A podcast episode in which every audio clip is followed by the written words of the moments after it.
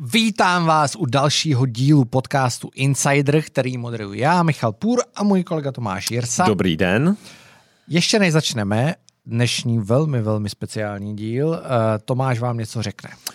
Tak, eh, ta první věc asi, že tímhletím dílem eh, startujeme ne vždycky pravidelnou, ale o to důkladnější a zajímavější sérii Insider Energy, která bude mít i své offline akce a řadu dalších věcí kolem. Eh, děkujeme za podporu eh, partnerům Insiderů a téhle sezóny Insiderů, což je advokátní kancelář Rowan Legal a společnost Youngblock.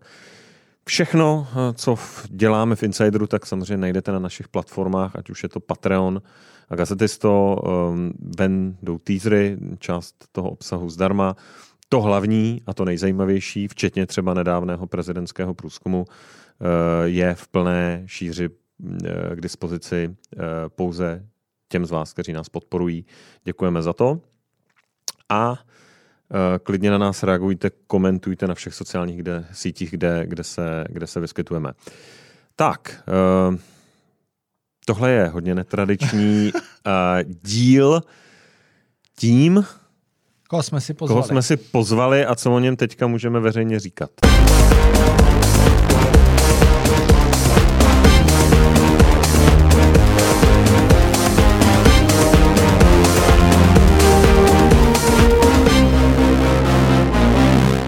Takže, dneska to bude skutečně zábavný. My jsme si pozvali, když už je řeč o energetice a v tom dnešním dílu chceme dát takové jako průlet vrtulníkem nad evropskou energetikou. A říkali jsme si, i českou, a říkali jsme si, kdo je takový jako největší energetický popularizátor současnosti a umí to hezky vysvětlit. Pokud máte si Twitter, jakože většina z vás ji máte, našich patronů, tak uh, určitě znáte jméno Karl von Bahnhof, který vlastně tam funguje jako člověk, který vysvětluje ty věci, co se v energetice dějou. A my jsme si pozvali Karla. Čau Karle. Čau, čau kluci, díky za pozvání. Ty jsi samozřejmě teď uh, anonymní, nicméně uh, mohli bychom vysvětlit, jak vlastně vzniknul Karl, protože je to vtipný. Seš na Twitteru od roku 2015. 2015 nebo 2017, jsem tam dlouho. Dlouho. Uh, My je... musíme dodat, že, protože to bude předmětem mnoha konspiračních teorií, tak musíme dodat, že se... se vlastně dneska takhle poprvé fyzicky jako potkáváme a uh, a mluvíme spolu napřímo. Je to tak, no, vidíme se, vidíme se poprvé. Poprvé. Párkrát jsme si volali, několikrát jsme se slyšeli, ale uh, to bylo až po tom, co Karl von Bahnhof dosáhl vyhlasu. Velkého, velkého vyhlasu. A teď pozor, uh, to samozřejmě celá řada jako spekulací a kdo všechno vymyslel Karla von Bahnhofa, tak já vím, jak to vzniklo, hraju v tom nějakou roli, ale hraju v tom úplně roli, jakože jsem šel kolem. Jo? Takový... A vlastně Karl šel taky jenom kolem. Šel jsem kolem, no, je to takový uh, zvídavý invalida karásek.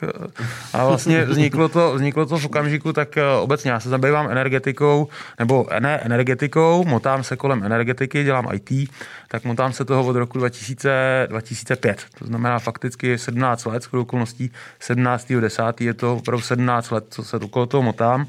A vzniklo to tak, že my jsme se nějak psali, protože prostě jsem na Twitteru přes tebe nějaký informace scháněl a ty si vlastně mi psal, jako jak to funguje, protože jsem říkal, že energetice trochu rozumím, občas jsem měl nějaký tweet a jako jsi mě ptali, jak funguje vlastně závěrná elektrárna. To znamená, když dneska všichni, to bylo teď v té době, bylo to někdy na konci, na konci srpna, všichni slyšeli v lubských burzách a o tom, jak to funguje a Michal mi napsal při cestě autem a říká, hele, jak funguje závěrná elektrárna. No a já jsem přemýšlel, jestli začnu vysvětlovat, co to je marginální cena a další věci. A byl jsem na to samozřejmě línej, navíc když se řídí, tak se v tu chvilku samozřejmě nesmí psát. Tak nejjednodušší způsob bylo, podíval jsem se v rychlosti na Google a říkám jako tak, jak najdu marginal pricing, prostě jako jednoduchý vysvětlení, který je, eh, který je jako rychlý. Eh, protože Michal sdíral nějaké informace o tom, že si chtěl napsat tenkrát článek, nakonec si byl teda línej, což si mi napsal večer. A tady se dostáváme k tomu, jak ten Karl vzniknul protože já jsem našel eh, článek, který se psal Leon Hirt, což je mimochodem jeden z influencerů nebo jeden z lidí, kteří jsou v energetice a který určitě doporučuji sledovat. Tak jsem vzal ten článek, poslal jsem jsem ho Michalovi a říkám, ale Michale, tady si to můžeš přečíst, je to jednoduchý, pochopí to i, pochopí to každý, protože to opravdu jako přes nějaký složitý, složitý uh, věci jako vypisovat, tak jako jsem mu to vzal a poslal. No a výsledek byl ten, že Michal si to sice přečet, ale večer nic nevyšlo. Pak jsem viděl komentář, který vyšel na Infu, kde prostě se mi jako zvedly oči, uh, zvedly oči uh, sloup, protože jsem říkal, no tak tohle je jako hezký, to tady pochopí jako odborná veřejnost, ale opravdu jako pokud jako dopad na normálního člověka to bude mít fakticky nulový, tak jsem si večer sednul k notebooku, otevřel jsem ho, vzal jsem ten článek, ten jsem z části přeložil, což samozřejmě i hned jako lidi odhalili, protože ty, kteří jsou v tom pohybu, tak jo. No a napsal jsem to v několika tweetech prostě o tom, co to je Lipská burza a proč nás tady vlastně děsí. Hmm. No a uh, druhý den jsem musel odletět a co musím říct, tak mě teda opravdu děsilo to, mě tady padá maska, pánové. Aj, aj, aj. A sakra, Dochází tak- k odhalení. Budu muset nějak zahalit. Musíme teda říct, že pak v části pro Pro patrony. patrony dojde k odhalení. A Přesně tak. Je to tak, no tak asi budeme držet teda takhle. Tak si zatím si ji drž, než jí, než jí sundáš. Než ji sundám, no.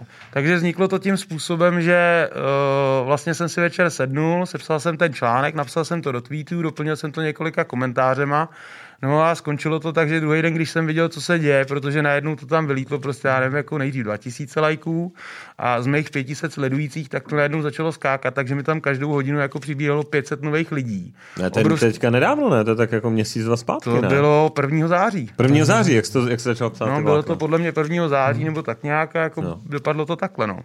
Takže... Já hned po tom vláknu, aniž bych věděl, že vy dva spolu uh, mluvíte, tak jsem ti s, úplně separátně psal, říkal jsem, ale nechceš to sepsat do nějakého článku, který bychom dali do Insideru na, na to.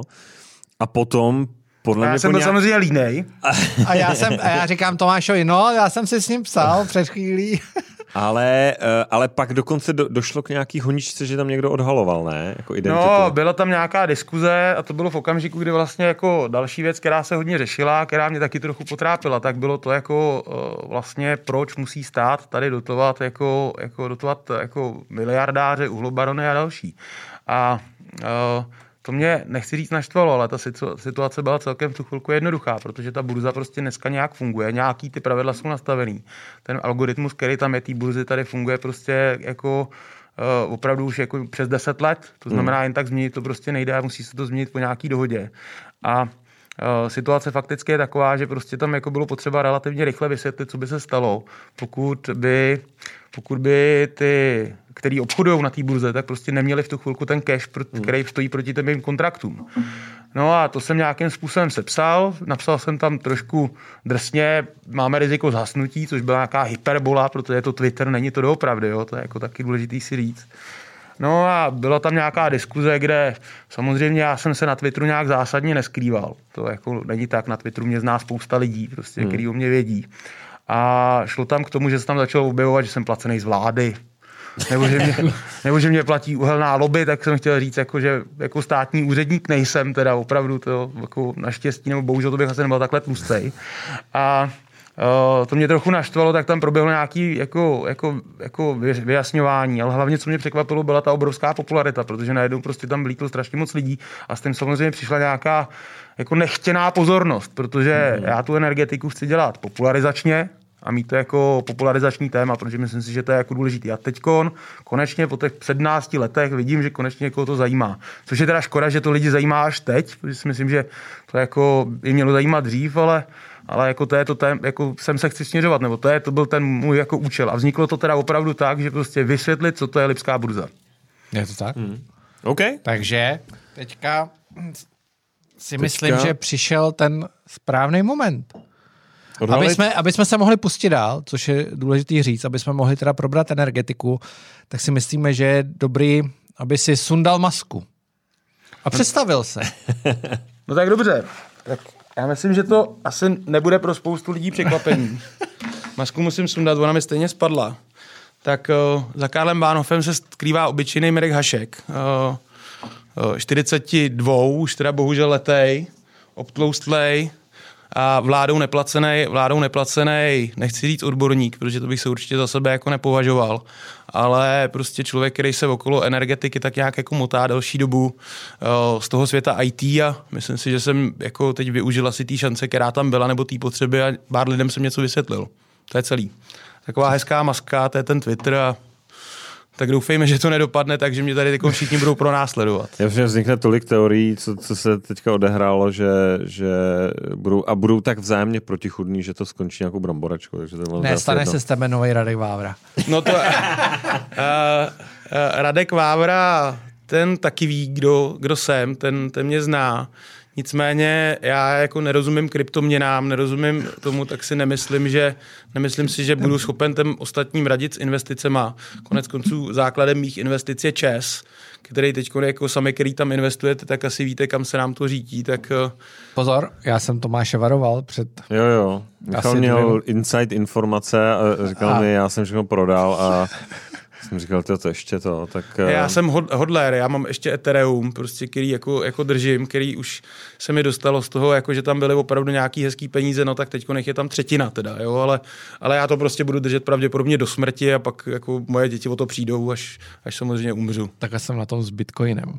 Jo. No mám, ještě jenom... to Ethereum a Bitcoin jsem držel stejně, to jako... Ne, Bitcoin, jsem, Bitcoin já jsem naštěstí, to jsem v lepší pozici, že to jsem jako všechno vystřílel, ale uh, čili jenom, aby jsme byli úplně jako transparentní, uh, v zásadě ty seš konzultant v IT. Uh... Já bych se nenazval konzultantem. Okay. Začínal jsem jako obyčejný programátor, prostě postupem jsem se dostal jako do pozice nějaký jako manažerský.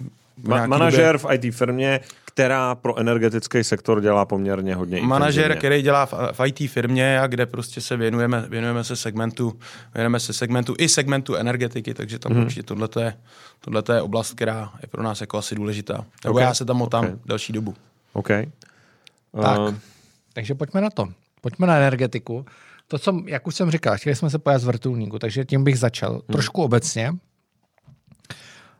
V jakém stavu je teď evropská a česká energetika a což je až moc obecný dotaz. Ale co je podle tebe ten největší problém? No, uh, obecně jedno, jedna věc platí. Jo. Česká a obecně evropská energetika, jako co se týká zasíťování a přenosů, tak jsme na tom jako dobře. Rozhodně jako je potřeba říct to, že to jako není určitě, uh, není tady kritická situace ve smyslu, že by tady třeba jako v Americe nebo jinde docházelo k pravidelným blackoutům, hmm. že by se nám to hrotilo. To znamená, my máme obrovskou výhodu to, že ta síť, jak to tady je dneska postavený a Česká republika teda extra, tak opravdu my jsme na tom jako velmi dobře. Co se nám tady teď sešlo a co prostě obecně se tady teď děje, to, co tady vidíme, tak jako problém je v tom, že eh, přišla taková trochu černá labuť a sešlo se nám tady jako víc faktorů, které jako samozřejmě Putin, jako to je jeden, jako jeden obrovský problém, který se tady stál, ale to, jako, to je katalyzátor té situace, to je prostě to, to je urychlovač, která prostě uh, té situace, která tady nastala, protože uh, co máme obecně delší dobu jako problémy, tak bylo, jako řekl bych, eh, silný zaměření na jeden konkrétní obor a v určitých částech jako podfinancování prostě toho, toho obecně toho energetického sektoru, kde prostě bylo potřeba investovat nejenom, ne, nevsázet všechno na jednu kartu. To bych jako asi řekl, že to jako vidím jako asi nejdůležitější, nebo to, co se tady stalo, že prostě hodně věcí jsme vsadili a dlouhodobě jsme vsázeli na jednu jedinou kartu, což je samozřejmě dekarbonizace, která principiálně je dobrá. Jo, jako já nevím, jestli jste tady někdo ze severu, ze severu Čech, tak prostě to, co se stalo v 90. letech a dekarbonizace, hmm. odsíření, všichni víme, jak to tam vypadalo. To prostě díky bohu, že se tohle to děje. To jako je určitě správně. Ale eh, my jsme si někdy před nějaký, nějakou dobou prostě rozhodli, že tady vsadíme jako v Evropa obecně, zejména některé země, tady bych konkrétně jmenoval příklad Německa, že prostě tu transformaci do té čistě zelený a jako energetiky budoucnosti, tak eh, postavíme prostě na levným plynu. Což principiálně není špatně. Plyn i do budoucna bude hrát obrovskou roli jako, jako v rámci energetiky. Určitě jo, protože je to rychlý, je to a dostaneme se k tomu, co znamená jako mít vůbec soustavu. Jo, to, jako, to je asi důležitý. Takže plyn principiálně není špatný, ale je špatný vsadit na jeden jediný zdroj. My jsme se dostali vlastně do té situace, kde uh, ten plyn je prostě jako, nebo masivně dodávaný jednou jedinou entitou, Eh, kterou prostě nejsme schopní ovlivnit. No a jak to bývá vždycky, že jo? To znamená, pokud tady máme jednu entitu, tak jako kdo byl pánem a kdo byl otrokem, tak prostě my jsme tady byli plně závislí na tom, jestli prostě někdo nám povolí kohoutek nebo nepovolí. Když se tohle naposledy stalo jinému subjektu, to byl Izrael, hmm. s vodou, tak to skončilo tak, že si zabrali golandský výšiny a jako svému sousedovi, který je chtěl vydírat vodou, tak víceméně velmi rychle ukázali, že prostě tudy ne, tudy cesta nevede. To tak prostě bývá. No a my tady jsme si dobrovolně uvázali k tomu, že jsme plně závislí byli na jedné jediné entitě. Tam jako vznikaly problémy. Další, uh, můžeme asi obecně říct, jako proč je teď elektrika drahá. No, protože je prostě málo. To je jako takhle jednoduchý to je. Prostě hmm. pokud by jí bylo dost, tak by prostě jako nebyla drahá. A teď je jediný důvod, ten proč je drahá, což je pochopitelný, když je málo. Co je ten důvod? Protože těch důvodů, mluví se o mnoha důvodech. Jeden z nich je to, co jsi říkal. Jeden... Ještě, já ještě řeknu, jenom to doplním, rozvinu tu myšlenku, pak, pak vrátím slovo. Ne, a otočím ji trochu. Není největší chucpe celé téhle situace, která je, že najednou všichni, všichni v zásadě politici, kteří hledají řešení, eh, aktivisti, mají to všechno zúžili jenom na válku a říkají, za všechno to, co sledujeme, tak, tak je to Putin a je to válka. Jo? No to je jeden z faktorů, že jo? Pokud, no, pokud přesně by, tak, jo. To je, ale uh, pozoruju to, že ve v jakýkoliv argumentaci, ať už k rozpočtu, k cenám energii, ke, úplně ke všemu, je to jako stav způsobený válkou. Válka je jako velký katalyzátor, nebo prostě opravdu ten urychlovač a umocňovač té celkové situace. Pokud by té elektřiny bylo dost, tak ty závěrné elektrárny, k tomu se asi dostanu, se prostě nesepnou a ta elektřina prostě zůstane, zůstane, zůstane levnější. Ale prostě se na, sešlo se nám tady několik faktorů. Za prvé, klimatická změna opravdu způsobuje to, že prostě v Evropě méně prší. To je jako jedna věc. Ono i méně teda fouká, to je taky jako další, další problém, který se děje, což možná souvisí jako s jetstreamem nebo, nebo s nějakým prouděním. Já nejsem na tohle odborník, tak tady nechci jako spekulovat. No ale do toho se nám jako uh, objevil faktor, který se můžeme hledat zpátky jako v 80. letech, kdy prostě Francie, která je jaderná velmoc a můžeme v tomhle tom říct, že jako Francie uh, je, nebo byla až teď do té situace, která nastala, tak byla jako energetickým baseloadem prostě, prostě Evropy. Když to, hmm. jako je to zkratka, kterou prostě budu používat, protože to je ta jaderka. Když se podíváme na Francii, tak si post- představíme tu jaderku. Baseload je ta, ta základní, ten základ, masivní, který potřebujete. masivní prostě objem elektřiny, který je vždycky v dostupný v čas, kdy potřebujeme. Přesně tak. Pokud si prostě podíváte na to, jak vypadá dneska křivka spotřeby, to znamená, budeme se koukat na to, co to vlastně spotřeba je, tak uh, vypadá to jako křivka. Není to rovina. Jo? Je to prostě nějak, jako někde máme píky, každý si ráno zapneme televizi, zapneme si vodu, jdeme se umejt. Některý z nás se voholej, třeba Michal, některý z nás se nevoholej. Uh, některý jsou líní se holit, některý se musí holit víc. A, a pak samozřejmě jdete do práce, tam, sam, tam taky elektřina jede, ale většinou už je to třeba v, jako v obvyklých jako, uh, cyklech, to znamená, tam nedochází tolik k výkyvům, protože uh, fabriky jedou ve třísměných provozech, uh, jo, to znamená, je tam nějaký ten stabilní load, který prostě víme, jak to jako vypadá, nebo nevíme, ty vlaky plus minus taky asi jedou skoro celý den. Uh, a večer zase přijdeme všichni domů, fanoušci fotbalu si zapnou fotbal, když jsou v Itálii, tak si k tomu zapnou klimošku a v tu chvilku zase začíná nějaká velká spotřeba. No a ten základní baseload nebo prostě něco takového, tak eh, je prostě nějaká ta základní spotřeba, kterou potřebujeme prostě neustále. Jo? A k tomu je výborná jaderka. S tou se moc nehejbe, je to prostě něco, kde prostě je ideální, když to jede na stabilní výkon, poskytuje to furt, víceméně bez velkých výpadků nebo prostě bez nějakých problémů. Až do toho okamžiku, kdy prostě někde v 80. letech máme různý typy toho, jak se jaderky chladěj. A zase, to bych doporučil Danu Drábovou, prostě ať, ať, ať přijde a vysvětlí to, protože tomu určitě rozumí víc než já. Ale ve zkratce, uh, Francie pod nějakým tlakem se rozhodla, že prostě bude stavit uh, jaderné elektrárny s průtokovým chlazením. Jo, dá se na ní podívat, dá se to najít na internetu. Eh, my využíváme chladící věže, kde prostě nateče tam voda, to se nějak ochladí, ta teplá voda se prostě někde schladí, pak se případně vrací. Francie nechtěla mít věže a tak prostě se rozhodla k tomu, že bude mít jako průtoky v nějakém objemu. No a tyhle ty průtoky fungují tak, že vytejkat to může prostě jenom při nějaké teplotě, protože pokud to bude na 27 stupňů, tak víceméně zlikvidujete a z té vody, prostě, která je za tu elektrárnu, uděláte poušť. To je první problém. Druhý problém ten byl větší, že prostě nebylo dost vody. To znamená, že se to prostě neuchladilo a nebylo to schopné jet. A třetí problém, který se k tomu přidal, bohužel tentokrát, když jsme viděli, že to jádro bude potřeba, tak se dostalo to, že bylo jako dlouhodobě podfinancovaný, protože prostě faktem je ten, že prostě pokud budeme mít nulový náklady, jako, nebo pokud budeme mít nulový náklad na elektřinu, což bychom určitě všichni chtěli, ale tak to taky znamená, že tam jsou nulový zisky. A pokud jsou nulový zisky, tak nový, novou elektrárnu prostě málo kdo postaví, jako postaví. Proč by to dělal, když tu elektřinu bude prostě prodávat za nula? No a podfinancování, to znamená, teď v jaderkách se dělá obrovský maintenance a v normální situaci, pokud by tady plyn byl za pár korun, jako byl předtím, tak samozřejmě můžeme nastartovat všechny ty plynovky, které tady prostě jsou, ani uhlí bychom nepotřebovali, protože prostě ten má jako velký, velký ty a můžeme to prostě na těch plynovkách utáhnout. No ale to teď jako nejde, protože ten plyn není, je drahý, poptávka po něm je, bohatší země si můžou zaplatit, jako dovolit zaplatit víc než prostě třeba chudší země, no a ten plyn prostě teď teče jako díky t- i tomu principu, jaký tady je, tak nám zvyšuje tu cenu i z těch zdrojů, který vlastně jsou jako, jako v úzovkách levnější. Takže ten problém ty současné ceny, když se k tomu vrátím, je víc ta Francie, než ten plyn. Já bych to takhle, já si zase, ne, ne, ne, nejsem ten opravdu hardcore energetik, který by tady prostě seděl a znal ty čísla. Na to jsou tam určitě lepší a určitě mě někdo chytí za slovo jenom podle toho, co tady říkám. Ale v principu se nám tady sešlo několik faktorů a prostě nemáme dostatek té elektřiny z těch levnějších zdrojů, který by byly vhodný, protože provozně je jaderka relativně v pohodě. To už jakmile se to postaví, ty náklady jsou investiční, ale to vyrábět to, tak tam už je to prostě v úvodokách za pár korun. Zase ty detaily, prostě viděl jsem to na Twitteru, taky to tam, myslím, Dana Drábová nebo někdo to tam postoval, no myslím, že to psala mě, já jsem to tam postnul, kolik to jako stojí. To už je v úvozovkách pár korun v tom kontextu.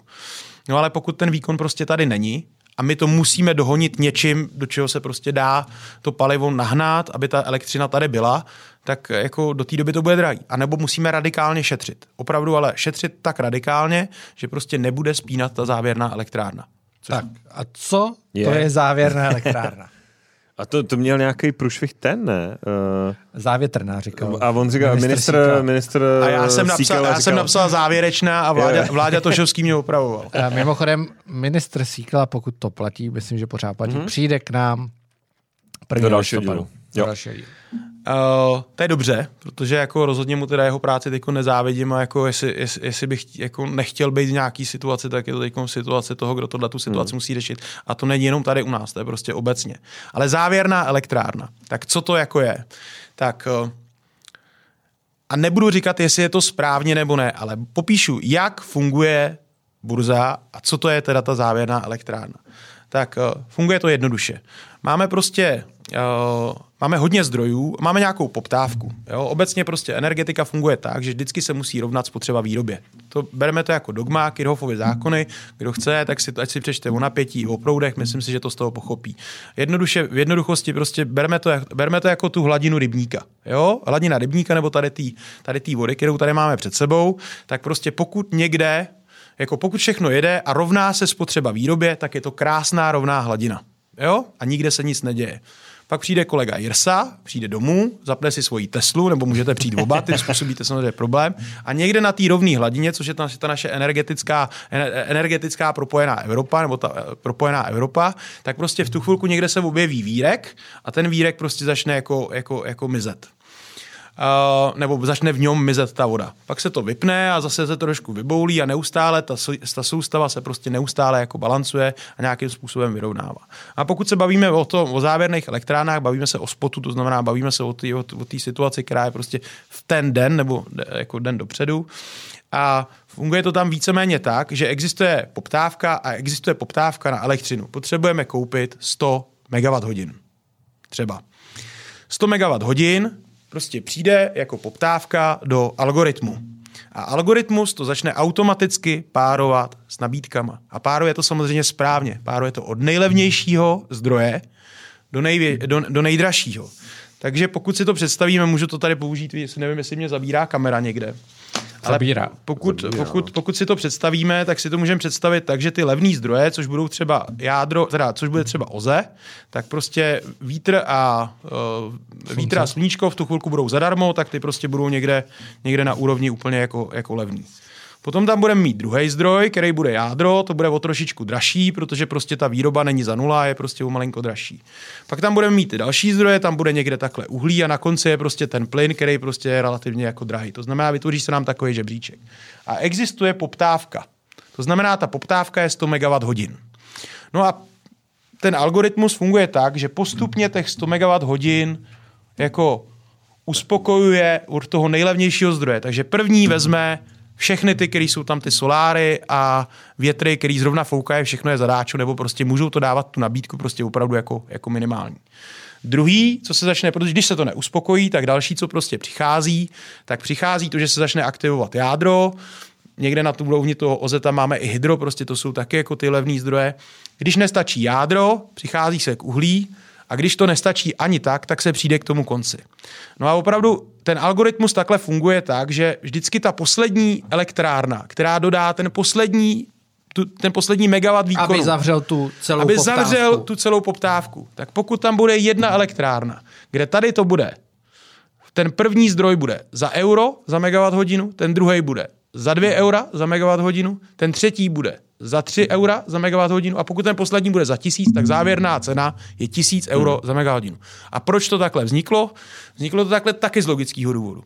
Protože obecně, když se stanoval ten algoritmus, tak motivace byla k tomu, aby ty lidi nebo ty subjekty, které jsou prostě neefektivní, jsou drahý a kvůli tam byla ta incentiva třeba i na povolenku a další, k tomu se taky pak můžeme dostat, tak aby se snažili být efektivnější a vyráběli co nejlevněji. To znamená, ta závěrná cena potom stanoví cenu pro celý ten balíček, který uspokojil poptávku. To znamená, ten, co je nejlevnější, dostane největší margin, no a ten, co je nejdražší, tak vlastně dostane tu cenu, za kterou to nabídnul.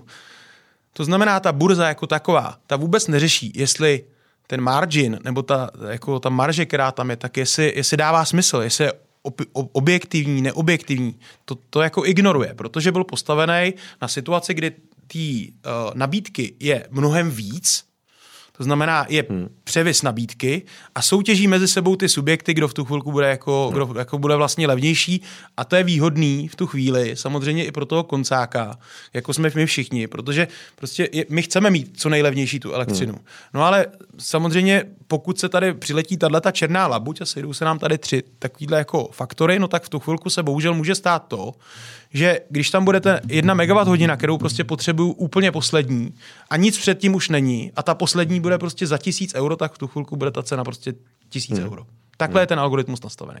Takže, eh, když to ještě zjednoduším, ve chvíli, kdy by jeli francouzské jaderky, tak tady by se ty poptávky uspokojilo tolik, že by nešlo, nes, nedošlo ke spuštění té závěrné elektrárny.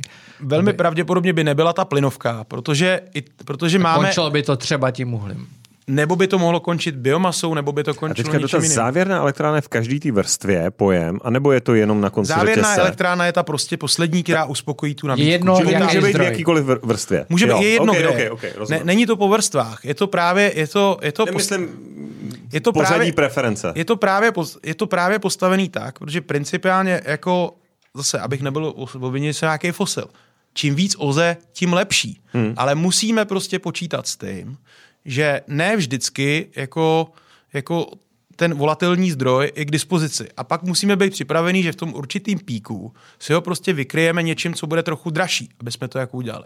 Ale my jsme se dostali díky tomu, že té elektřiny je nedostatek, protože prostě není no. dostatek těch levných zdrojů do situace, kdy prostě nemáme tady výjimečnou situaci, kterou bychom vybalancovali prostě nějak jako jednoduše a na, na, my bychom to jako konzáci neviděli, protože to prostě to, to jako zmizí, zmizí v tom jako řetězci, řetězci dodavatelů a operátorů trhů a různých těchto tak my jsme teď v konstantní situaci, že prostě konstantně jsou sepnutý ty nejdražší zdroje. Hmm. A tím, že prostě plynu je nedostatek, který se tam pálí, tak je to prostě drahý. Tak a teď je třeba vyjasnit další věc a ta je podle mě úplně zásadní. Uh, my jsme se tady o tom bavili a myslím, že to dokážeš vyjasnit líp. Bavili jsme tady o baseloadu, o tom, o té jako, mase, kterou je nutný jako uspokojit v ten konkrétní čas. Bavili jsme se tady o závěrné elektrárně a ty si tam říkal přesně to, co je podle mě důležitý. O, čím víc oze, tím líp obnovitelných zdrojů. Čím víc obnovitelných zdrojů, tím líp. Souhlas? A teď ta debata, je někdy postavená trošku složitě. A ani já často, a ty to znáš dobře z Twitteru, nejsem schopen vysvětlit. Uh, řada lidí žije v domění, že když mám 100% obnovitelných zdrojů, tak mám stejnou výrobu elektřiny, jako bych měl 100% jakýkoliv jiného zdroje nebo jakýkoliv mixu zdrojů. A já říkám, ne, to nejde udělat, protože prostě ty tam ta nerovnováha. Nemůžou být puštěný pořád. Tohle, kdyby si vysvětlil. Asi můžu, no. První, co si řekneme, ještě jedna věc, jo. Uh, vysvětlíme si jeden základní rozdíl. OZE jako obnovitelné zdroje energie a uh, bezemisní zdroje. To je totiž obrovský rozdíl, který, myslím si, i já kolikrát se prostě jako jdu tou zkratkou. Tak obnovitelné zdroje energie jsou ty, který dneska obecně podporujeme, což je voda, je tam uh, slunce, je tam vítr, je tam uh, biomasa, bioplyn, to znamená dřevní štěpka a další. To dneska v, tý, v tom uznání jsou obnovitelné zdroje a díky taxonomii tam spadnula i, spadnula i, i jádro. Ale je rozdíl obnovitelný zdroj a bezemisní zdroj, protože prostě o, elektrárna na dřevěnou štěpku taky produkuje Jasně. emise. Jo? Někde jinde se pokácejí stromy nebo pařezy a Uh, jako někde se to prostě spálí. A teď jsem někde, včera jsem četl článek o tom, že to vytváří nějaký dechtový obláčky a jako, jako zase všichni umřeme. Takže tam je vidět, že ten pokrok taky prostě pokračuje a ta věda tomu taky věnuje. A druhá jsou bezemisní. A jádro je třeba bezemisní zdroj, kde prostě jako můžeme opravdu prohlásit, a já bych se nebál prohlásit, že je teda obnovitelný, protože v tom horizontu těch deseti tisíc let je to vlastně jedno. A to už my řešit nebudeme. Takže bezemisní a obnovitelný, to je první, co bychom se měli naruš, nauč, naučit jako, jako, jako rozlišovat. No a pak k tomu, uh, ty se vlastně ptal, jestli prostě, když si postavím uh, 100% výkonu, tak uh, jestli to stačí nebo nestačí. Pomůžeme si jednoduše. Sobě stačný barák. Jo? Tak uh, myslím, a teď řeknu, myslím si, že každý barák by měl mít fotovoltaiku, každý baták by měl mít baterku a být co nejvíc soběstačný, bylo by to super. Na barácích to prostě dává smysl. Ale co to prostě znamená? Pořídil jsem si foto, na zahradě budu mít větrník, možná mi tam teče trošku potůček a dám si nějakou malou baterku nebo prostě něco, co dokážu mít doma, prostě s elektroautem a odstřinu se od sítě. Já budu mít, eh, potřebu výkon, eh, nevím, řeknu to jedný megawaty, to znamená prostě tam je jaká ta spotřeba, prostě jako, jako jedna megawata, eh, jedna megawatt hodina, nebo jedna megawata výkonu po měsících, tak tam bude prostě nějaká jako spotřeba. Když se, na to, když se na to podíváme, takhle se ostřinu a přesně to posadím na tuhle tu situaci, tak co se stane v okamžiku, kdy prostě, co budu dělat v noci? Tak v noci mám jako dvě možnosti. Prostě fotovoltaika nevyrábí, z baterky už jsem to vyčerpal, nebo baterku prostě nemám, nemám to kam uložit. A obecně platí energie. A jasně, máme baterky, máme dlouhý stráně, ale podívejme se na tu celou Evropu, jak to je. Prostě budeme se držet, energie nejde skladovat, nebo elektřina nejde skladovat. To se vyrobí, se spotřebuje. Takže večer mi nesvítí a co budu dělat? Tak jako mám dvě možnosti. Buď se připojím k nějakému stabilnímu zdroji, nastartuju diesel agregát, nebo půjdu šlapat na kolo, nebo mám třeba vodu, která mi venku teče, mám tam potůček, takže ten mi vyrobí dost výkonu, ale nevyrobí mi třeba dost výkonu na, na všechno.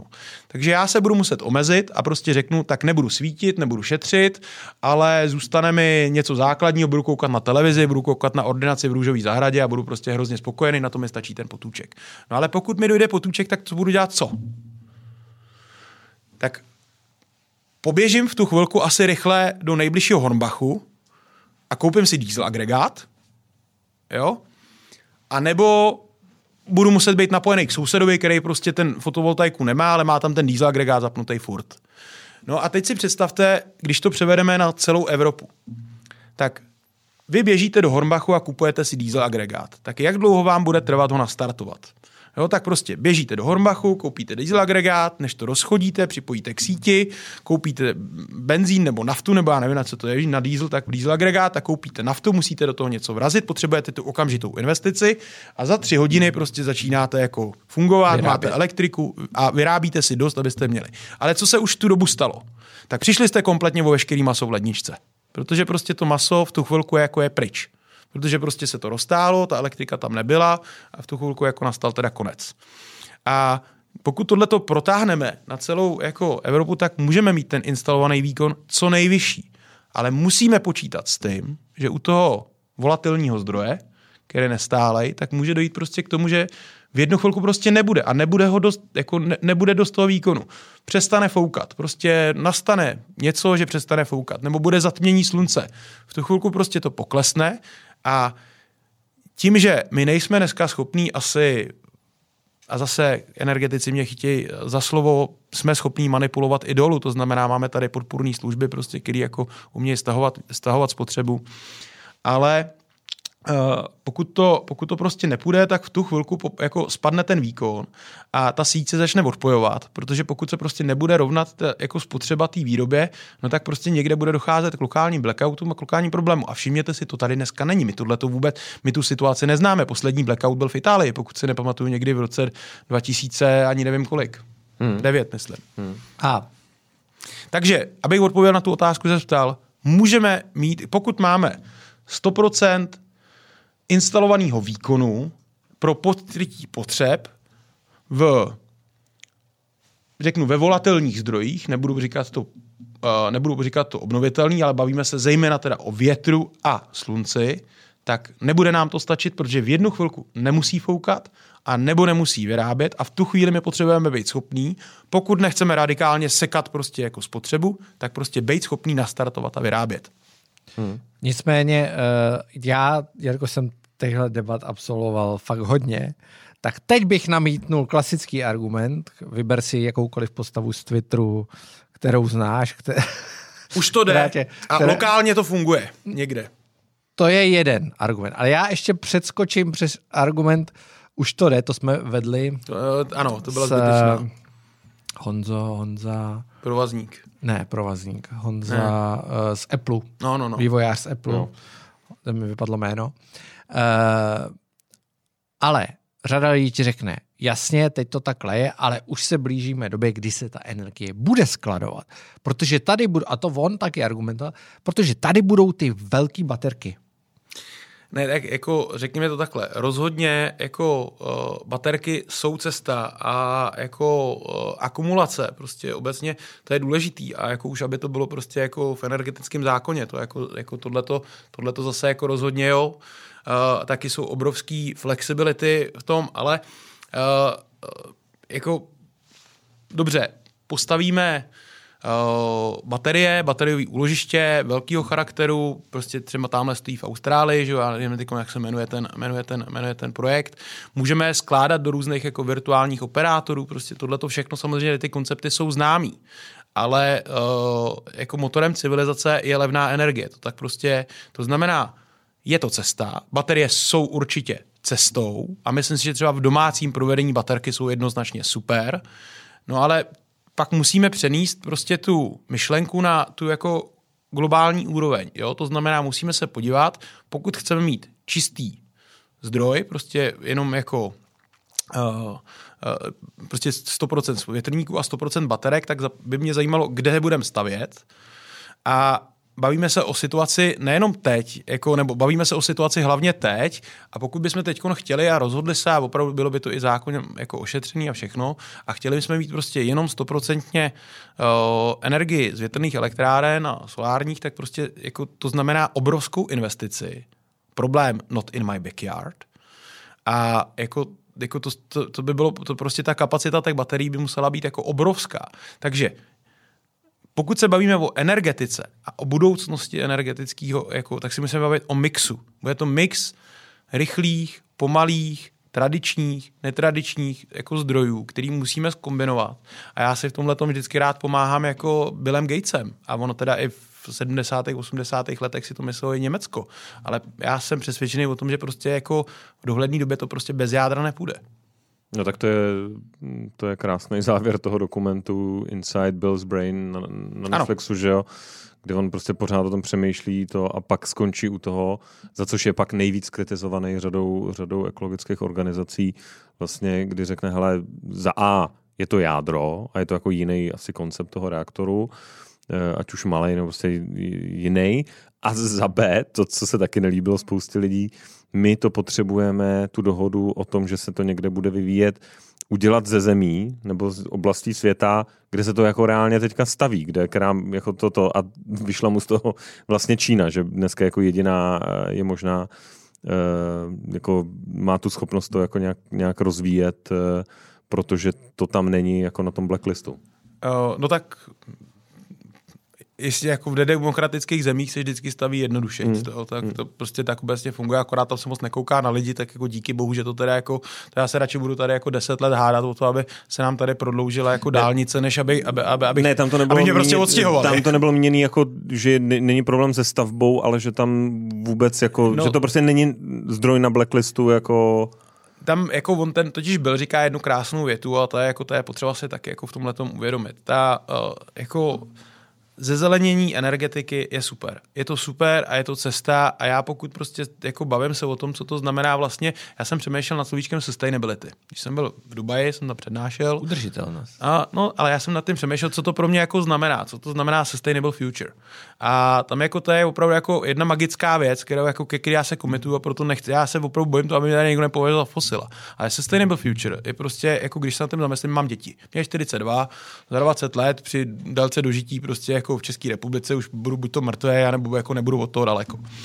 Ale za 20 let moje děti tady furt budou žít a já se prostě koukám na to a Sustainable Future je prostě pro mě jako místo, kde, budou, kde bych chtěl, aby žili moje děti. Jo, proto myslím si, že i elektromobilita má prostě obrovskou budoucnost. Je to jednoznačný trend. Ale musíme si přiznat jednu věc a na tu se tady strašně zapomíná. Prostě bude to stát cash. A v tom Inside Bill's Brain, on tam říká, mm. je super, pokud dokážeme uložit jednu tunu uhlíku pod zem. Ale je to, jestliže to je za 100 dolarů a ta spotřeba, nebo to, co vyprodukujeme, je 50 miliard kubíků, tak prostě krát 100 dolarů. To prostě nejde. To je, hmm. jako, to jsou, to jsou jako, Uh, to, jsou, to jsou jako obrovský, to jsou obrovský částky a my si musíme říct, teda pokud se chceme jako transformovat v nějakém horizontu, tak to prostě opravdu bude stát nějaký peníze, který ty peníze se musí někde vzít.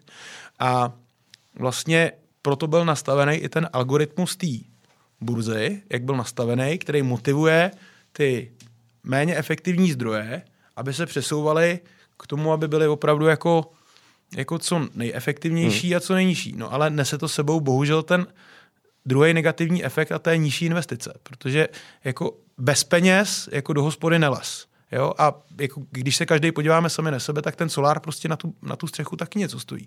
A možná na to dostanou dotaci, ale co je to dotace? To jsou jako jenom, že přeleju peníze z jedné kapsy, kus z nich ztratím a jako dám si je do druhý. No, nic to je jedna věc. Druhá věc, uh, ta energetika v posledních 20 letech prošla, no už to bude 20 let, obrovskou změnou, kdy uh, jsme si zároveň řekli, nejenom v Evropě, je tady nějaká klimatická změna, je tady oxid uhličitý a je to něco, co nechceme. Ano.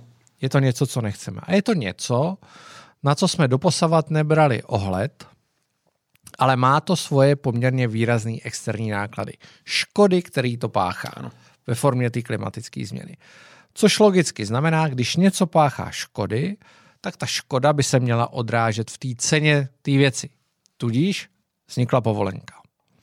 Povolenka vlastně dává cenovku na tu škodu, kterou páchá ten uhlík. Takhle to chápu já. Mm-hmm. Uh, nicméně, Čekalo se, že ta povolenka v čase poroste tím, jak budeme přecházet na zelenou, tím ona vlastně bude tlačit všechny ty věci, které mají uhlík, bude tlačit k tomu, aby byly zelenější, protože prostě se to nevyplatí. Teď to vidíme.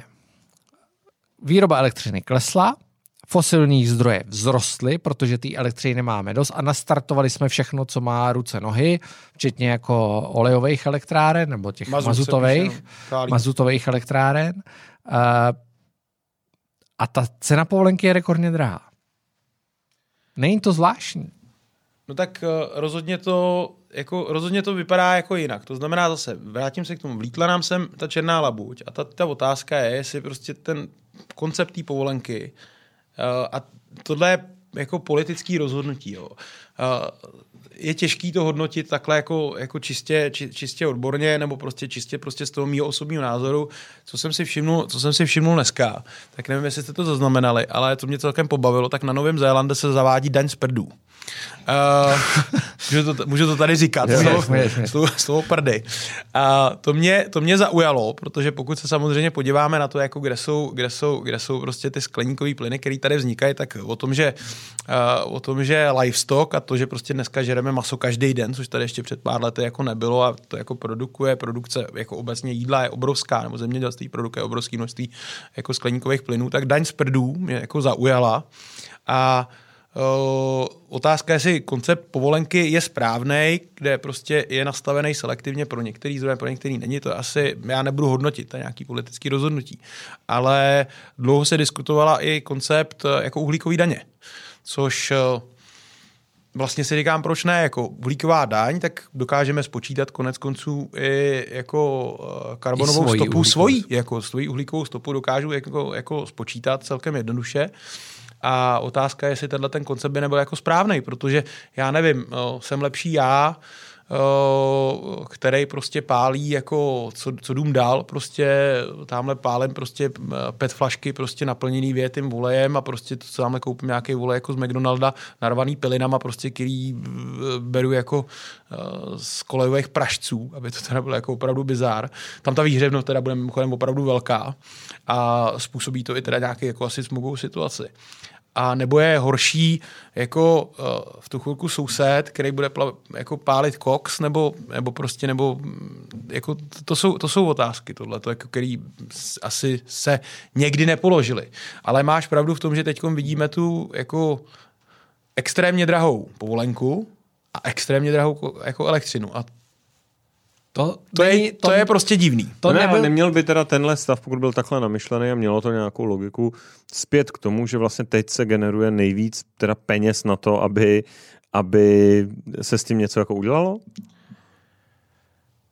Teď je ta situace uh, taková, že na některých zdrojích, i díky tomu, jak je stanovená ta, ten princip té marginální ceny, ten marginal pricing, tak eh, vzniká opravdu jako velká marže.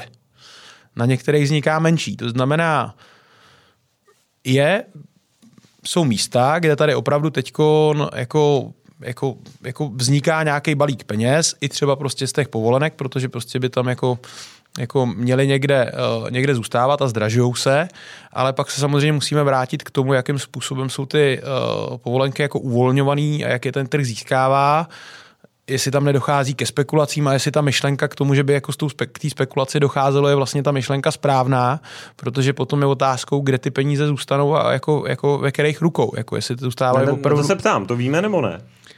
Uh, já bych se nerad vyjádřil, no. jako ten mecha... Já to můžu říct. Uh, můžeš to říct, jako ne, tak můžeš to říct, no. Je ten, já nevím, jak, jaký je označení terminus technicus, je fond, uh, kam vlastně každý ten stát má fond, kam jdou ty peníze z těch povolenek.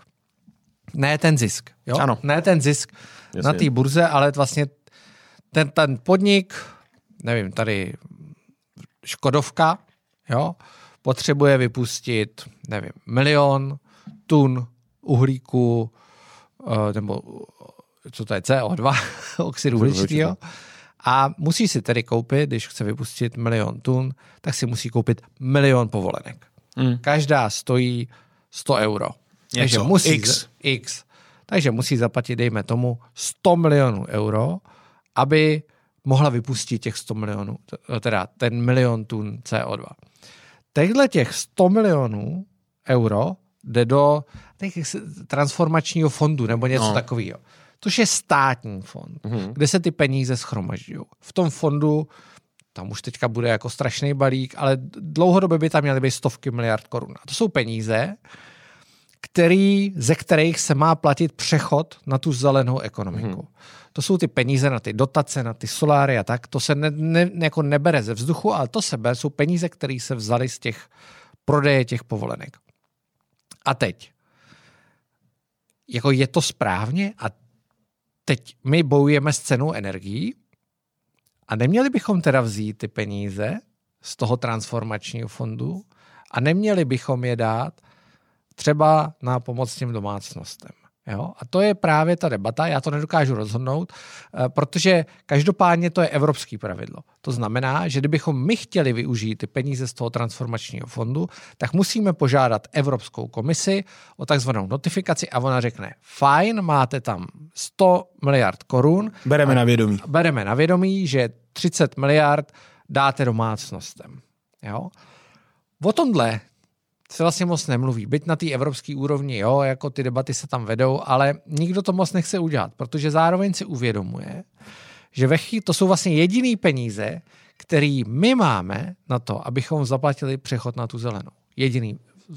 Víceméně je to ten hlavní cash, který máme, ano. na kterém sedíme. A kdybychom je dali tu domácnostem, tu firmám, tu něčemu, tak my to pak nebude mít do budoucna z čeho zaplatit. Jo.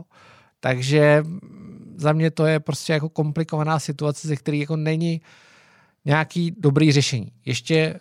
No a dobře, a já to doplním teda druhou otázkou, ehm, která hodně rezonuje mezi jako ekonomama a bavíme se o formě té pomoci, jo? že ve chvíli, kdy vlastně záměr celý té politiky byl, aby vlastně ty energie, a to říkali i všichni ty ekologické aktivisti, že aby ta energie jako byla drahá, aby se s ní jako líp hospodařilo, Eh, že to není jako jako neomezený zdroj. To neříkají. Oni říkají, aby ty nepodporovaný nebo ty neperspektivní zdroje, což prostě jsou ty zdroje, které jako škodí a mají, ty, mají, mají ten collateral damage, který tam tady prostě způsobují, uh, tak aby prostě, aby byly nějakým způsobem jako sankcionovaný a vlastně uh, motivovaný k tomu, aby jsme opravdu přešli a objevili si ty peníze na ty investice. Tak jako to byla ta myšlenka, jo, to, to jako tahle ta myšlenka tam byla.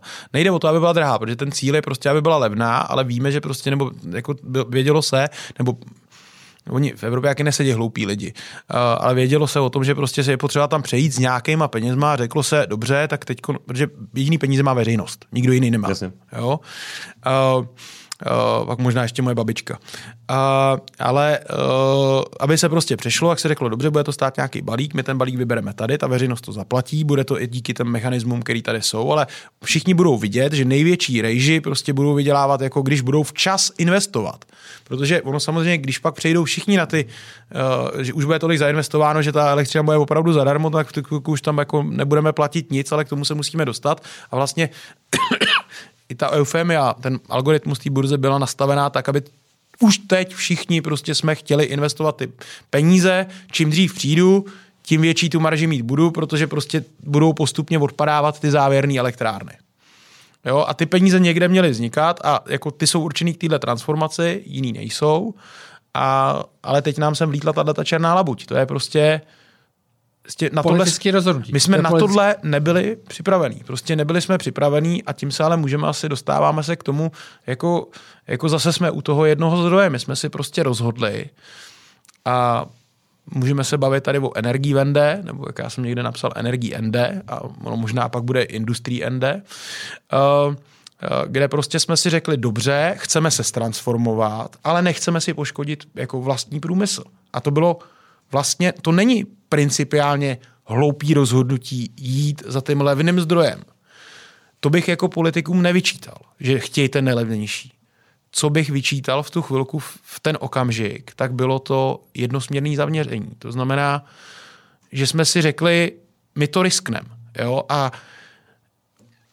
to, jako, jako risknout to můžu doma, že prostě pak se prostě napíchnu na tvrdo k tomu sousedovi, jako a prostě večer tam přijdu a mám jako 200 kilo, tak prostě jako sousedovi se tam prostě píchnu a jako když bude moc, jako když bude trošku držkovat, no tak to nedopadne dobře.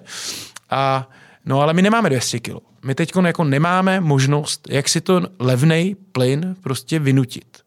To je to, co my jsme chtěli. Že tahle ta sázka se nám jako ve své době opticky vyplatila, ale dneska se s ní musíme v hrozně krátké době a za cenu nějakých relativně velkých nákladů jako vypořádat. A teď nemluvím jenom o České hmm. republice. Ta, ta situace prostě jako vlastně čím víc jako na východ jdeme, tím je ta situace složitější. I ta Ukrajina je v té situaci, že prostě od toho Rusa musí kupovat. A my máme metr 50 až 40 kg z postelí. Hmm. A ještě nemluvíme, doma, ne, nemluvíme jedným jazykem. A některý z nás bydlej jako bydlej prostě jako na jižní straně, kde prostě ten solár vlastně jako furt trochu jako svítí. A to, co se děje na, jako na té západní, tak to nás tolik netrápí když to řeknu jako hloupě, východní. že prostě na, na té východní, no, tak, tak no. nás tolik netrápí, protože, protože na té jedné nám trošku to sluníčko svítí, to můžeme říct, že jako máme někde to Španělsko, nebo tak ty jsou zvyklí na to LNG, že jo, a ty terminály mají. A dneska jako říkají, hele, jako sorry, to si musíte zaplatit sami, protože my tady, ty, my, my tady v tom principu těch, toho drahého skapalněného plynu jedeme posledních 20 let, zatímco vy jste si tam jako, jako, jako uzurpovali prostě jako ten svůj východ a kupovali jste si prostě plyn levně, no tak jako, jako sorry, ale to je prostě problém váš. Jako. To je dneska ta situace, která jako je vidět, že jako nejsme prostě v té Evropě sjednocený na tom, že tohle to se musí jako hnedka vyřešit. Hmm. Protože myslím, že to říkal Bruno uh, někde, jako že ten západ tomu východu v tomhle úplně jako rozumět nemusí. Ono jako z Portugalska se jako do Polska nevidí tolik. To je přes půl země. Ne, tak to, to má oba dva faktory, protože jeden je ten bezpečnostní, je prostě jako v podstatě skoro jedno, co se děje na Ukrajině, že to je sakra daleko. A druhý je ten energetický, protože reálně to má jako výrazně, ta jejich pozice prostě díky tomu slunci je jako stokrát lepší. No. Dotaz zní, e, protože my se bavíme buď o um, historii, anebo naprosto aktuálním stavu teďka a blížící se zimě a co se bude dít. Nebo ten horizont je úžasná vize v horizontu dekád, kdy eh, budeme žít v bezuhlíkové eh, nádherné Evropě zelené. Eh, jaká je ale perspektiva středně doba?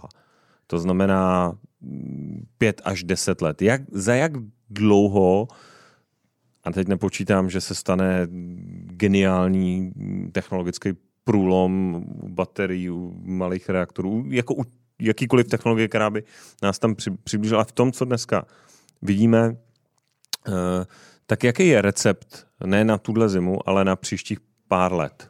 Co je realisticky očekávat? No, jako, jako, tak D1 upravujeme 10 let, jo. Tak to k té tran, to, to k transformaci. To střednědobý výhled. To, to, to k té transformaci, jo. A pokud tady máme cíle 2030, některý jako byly tady, teď jsou pro jistotu 2050, což už většina těch, kteří o tom rozhodují, teda v některých pozicích, tak tady bezpečně nebudou, teda jako v té době.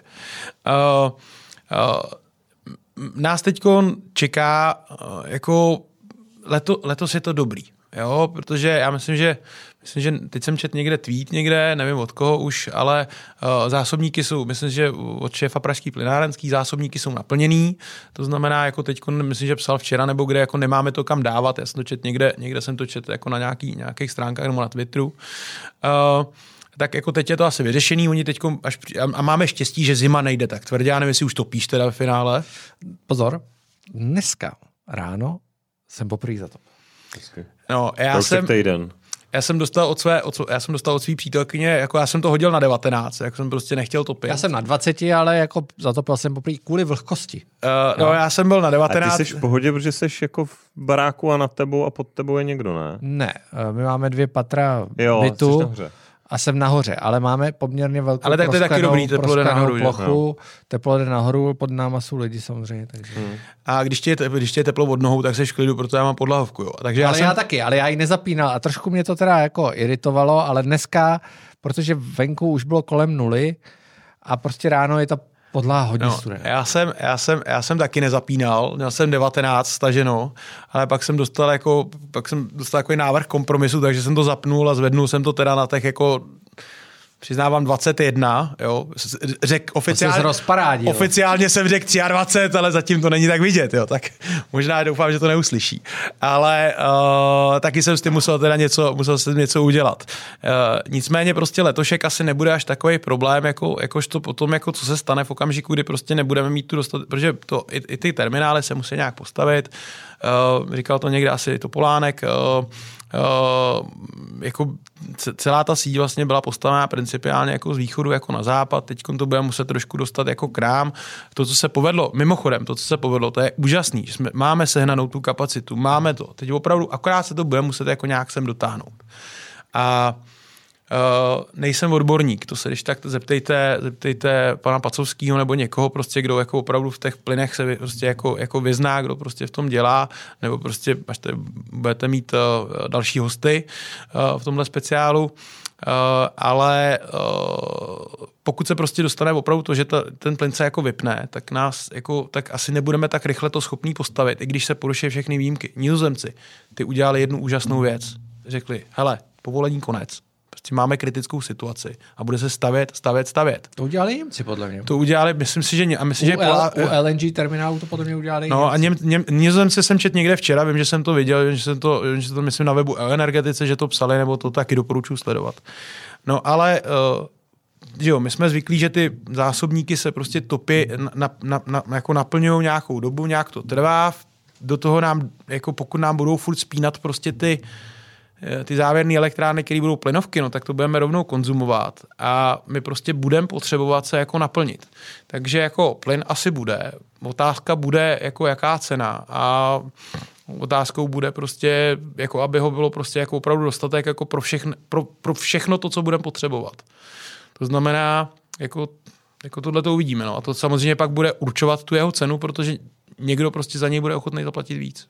Hmm. Tam samozřejmě u té ceny, to si myslím, že bychom mohli vysvětlit, je, je nutný říct, uh, jak ta burza funguje. Co to je ta spotová cena? Ta spotová cena je ten plyn, který potřebuju teď hned. Teď hned, ano. Jo? Takže když teď se dočtete, že plyn stojí myslím, 75 euro. Dvě, ne, plyn, ne, plyn, plyn 90, 75, nebylo tam no, něco takového. Něco takového, 90, 75. Už je pod 100 eurama za megawatt hodinu, když tak si najdi TTF gas, uh, co to je, Dutch, Dutch, Siri, jako Holandsko. A uh, to je plyn, který je teď hned. Ano. Ale my se díváme na plyn, který je na příští rok. Na jaro ideálně. A teď proč na jaro? A když tak mě, ty mě doplníš. Ten problém, který já vidím, a nejenom já, ale tak, jak to chápu já. Uh, my jsme v situaci, kdy máme 95% naplněných zásobníků zhruba, jo, 90. Rozhodně super, 90, super práce. Super práce, fantastický. A dál se ty zásobníky plní. Toho plynu chodí dost. Nicméně, většinu těch zásobníků jsme naplnili ruským plynem. Do toho konce června, dejme tomu. Velkou část, třeba 60%.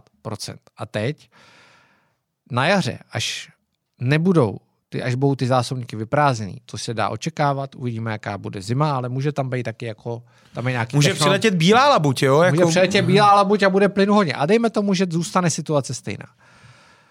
Takže na jaře je tam nějaký technologický minimum, teďka pokud se nepletu, že ten zásobník musí být vždycky plný asi z 10%. Já nejsem, t, t, nejsem takový odborník, ale jako, to, to je jako, že ty plynové zásobníky, to je taková houba, to je porovitá, porovitá jako hornina, do který se to prostě tlačí pod Přesně. nějakým tlakem, ono to vytlačí vodu, ta voda to pak vytlačí zpátky a pod nějakou úroveň to nejde, protože jinak by se to asi samozhroutilo, nebo by se to pak nějak a zasypalo. Teďka my budeme v té situaci na jaře, kdy z těch 10% se budeme muset zase dočkat na těch 90 a už nebudeme mít ten ruský plyn. A teď přijde ta kritická situace, kdy mi bude muset sehnat obrovský množství plynu, aby jsme znova natlačili ty zásobníky. A teď je možný, že přiletí bílá labuť. Jo? Já to nevím, asi to neví dneska nikdo. No my v ní můžeme doufat, my si to můžeme dovolit a proto já jako třeba jako dneska, já nezávidím tu práci, prostě jako ani politikům, ani těm lidem, kteří se přímo v tomhle jako poju, protože opravdu jako ty v tu bílou labuť teda doufat nemůžou. Prostě to oni si nemůžou dovolit. A my, my jo, my si tady můžeme říct, přijde bílá labuť, tak ty pojedeš na slapy, já se přestěhuju asi do nějakého bytu malého nebo něco takového, kde budu mít okolo sousedy, anebo Kirsum, protože ty mají ty maj, ty, ty maj ten, ty maj ten krp, že jo? Ten má máme krp a máme eh, na střeše soláreček. Ty jdeš na biomasu a oni ti seberou se nebo to, to se bude konfiskovat. Ale to oni nemůžou a tohle to nás čeká a budeme to muset, jako až se to teď jako vyspotřebuje, tak to bude muset nadspat zpátky. No. Děkujeme, že jste doposlouchali Insider až sem. Pokud chcete slyšet i zbytek podcastu, musíte si zaplatit drobné předplatné na platformách Patreon a také na české platformě Gazetisto. My jsme tady s Karlem von Bahnhofem probrali ještě celou řadu věcí, věnovali jsme se všemu, co vás zajímá, o čem se často mluví. Třeba zda je pravda, že Česko prodává elektřinu za velmi nízké peníze a pak ji kupuje z burzy zpátky za mnohem vyšší peníze. Eh, bavili jsme se o tom, zda je možné, aby Česko bylo jenom izolovaný ostrov energetiky v Evropě. Bavili jsme se o akumulaci, o skladování, zkrátka o skladování energie. Bavili jsme se o všech možných obnovitelných zdrojích. Hodně jsme se bavili o plynu, o LNG. Snažili jsme se vysvětlit všechno, o čem se dnes každý den bavíte v rodině. Takže doufám, že se vám to bude líbit. Pište nám a děkujeme vám za podporu.